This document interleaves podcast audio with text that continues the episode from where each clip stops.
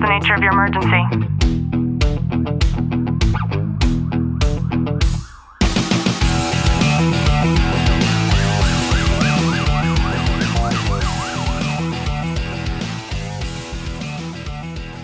Welcome back to the Tactical Living Podcast. I'm your host, Ashley Wilton, joined by Detective Wilton. Clint, how are you? I'm good. Today, I wanted to talk about the fact that social media is actually killing our nervous system. And I wanted to share some information with you that might make you rethink your own habits when it comes to how you operate with social media. So just sit back, relax, and enjoy today's content. There is an author by the name of Alberto Villoldo. And this gentleman is a PhD. He's a medical anthropologist, best-selling author, and he's studied a lot of the shamanic healing practices of the Amazon. And so this is one of those people that we might call like a woo-woo person, but he's also one who's incredibly intelligent. And I'm going to link some of his content down below. He tells us that we as humans evolved to deal with only one roaring lion at a time when we have a lion like event, it's very short lived, right? So we think about that fight or flight that comes on. That's our nervous system. And what he's saying here as it relates to modern day life is that we have only, we've evolved to only allow one critical incident to take place and to affect us on a cellular level one event at a time. And that's because when we think about how things used to be back in the days of needing to hunt and gather, we would only have one threat of attack at a time, right? It's not like you would go out and have a pack of coyotes try to kill you and then you'd kill them and then fend yourself away from them. And then right after that, you turn around and a lion would come and try to kill you. It didn't work like that, right? It still doesn't work like that. And so although we're not hunters and gatherers anymore, our biology, our, our primitive nature has still not changed in terms of us only being able to deal with one event like that at a time. And when you think about how sporadic an event like that would have been back in the day, it wouldn't even be a daily event, right? You would you would have gathered the skills and the knowledge in order to be able to stay away from that as best as as possible first of all and the reality of that happening it just wouldn't take place all too often because it would be man versus beast constantly as both of you are hunting in the wild. And so, in understanding that our nervous system hasn't changed, we also need to recognize how quickly our nervous system resets itself. It's pretty astronomical when we have that fight or flight response take place that we don't have to consciously, although there are many techniques for us to be able to consciously bring ourselves back down, our bodies are so intelligent that we know how to bring ourselves back down to a level state when we have this type of response take place. Especially, Clint, I'm thinking about you in police work and all of the times that as a police officer, this has happened. This happens on a regular basis, unfortunately, especially in the department and city that you work in, where that nervous system will kick in but we are very fortunate to have a body that allows that nervous system to reset itself very quickly. But with the world that we live in today, we have media exposure 24 7, and most of it is negative news and these negative triggers.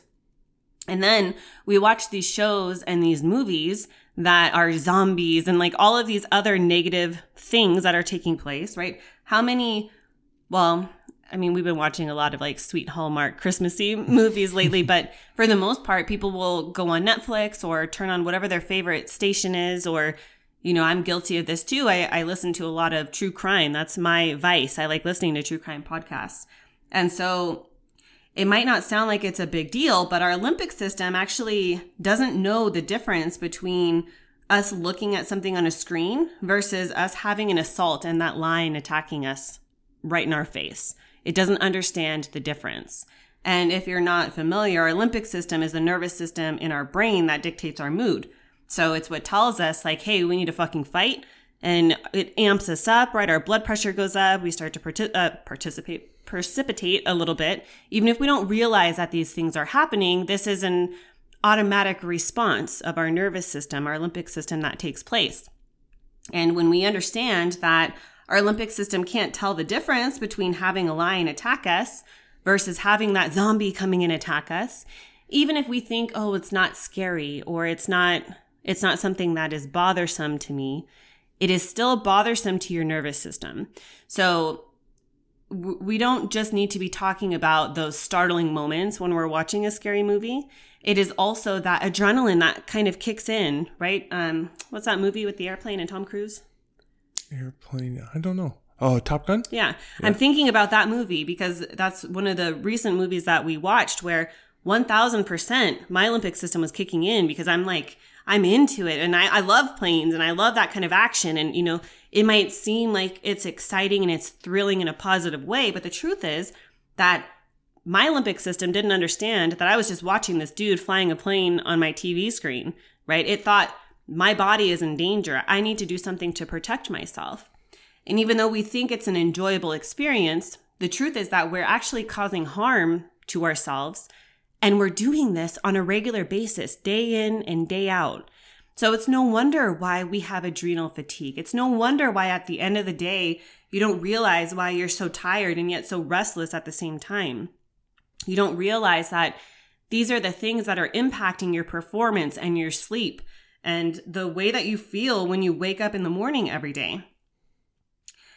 And our, our limbic system doesn't understand and doesn't know that that thing is over there and not really happening to us here. So now that we understand that, it's important for us to really gauge how we're feeling, first of all, because I'm sure that as you listen to this, you may have never even noticed that your body was physiologically engaging in this way before. So understanding that, and then understanding that if we're doing things like creating cortisol in our bodies as soon as we wake up in the morning, because the first thing that we decide to do is to open up that phone and to check the news or flip the phone on or flip the TV on and then watch the news that way, or going on our social feed and seeing the next kind of bullshit that's building up over and over and over again, we are literally killing ourselves. And I had shared this information in the past about how people who consumed six or more hours of the Boston Marathon bombing content experienced more symptoms of PTSD than people who were actually at the event. That is mind blowing.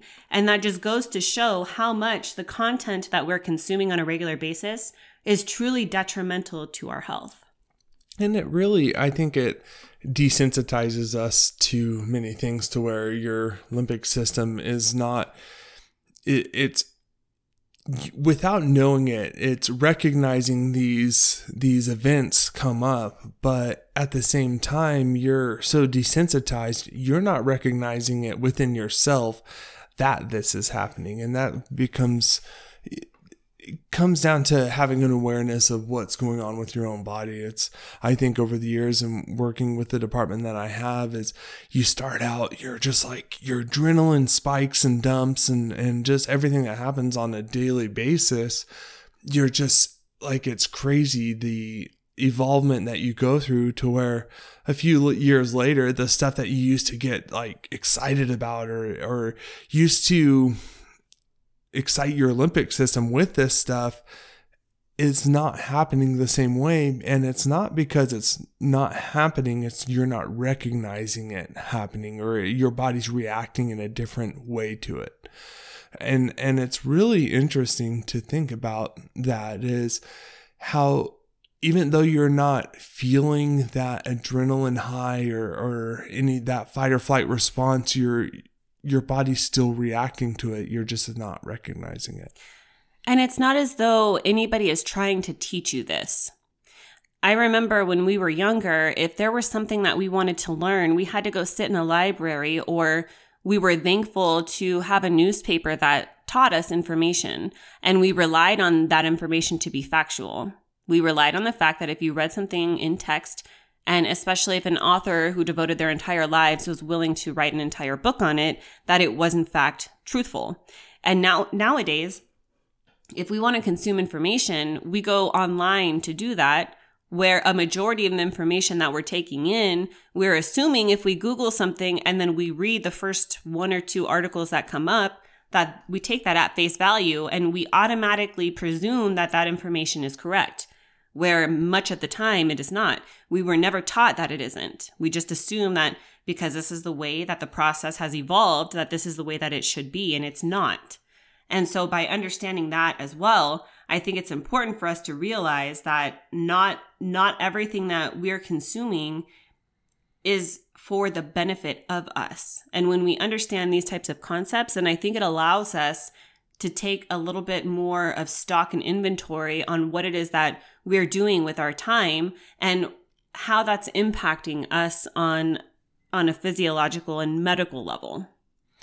Yeah, it's it's crazy to think about how how much stuff has changed just over the years. Where and as Ashley's talking about the going to the library or seeing a newspaper, and y- you cannot you have to research your own shit anymore just to figure out what's true and what's not, or what's uh, personal opinion and what's actually fact. And everything out there nowadays is personal opinion. And, you know, that's one great thing about our country is the freedom of press and the freedom of speech and everything. But I'm sorry, freedom of press just became instated when Musk bought Twitter, but continue.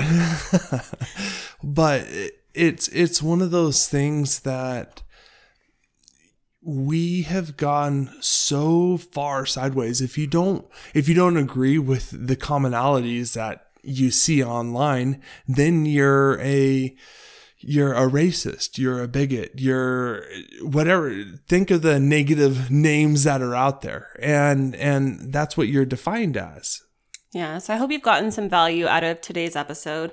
Alberto Villoldo, I'll go ahead and I'll link all of his information down below. If you have gotten any value, do us a favor, drop a review, subscribe down below. And as always, know that I am sending you a long, tight hug from my home to yours.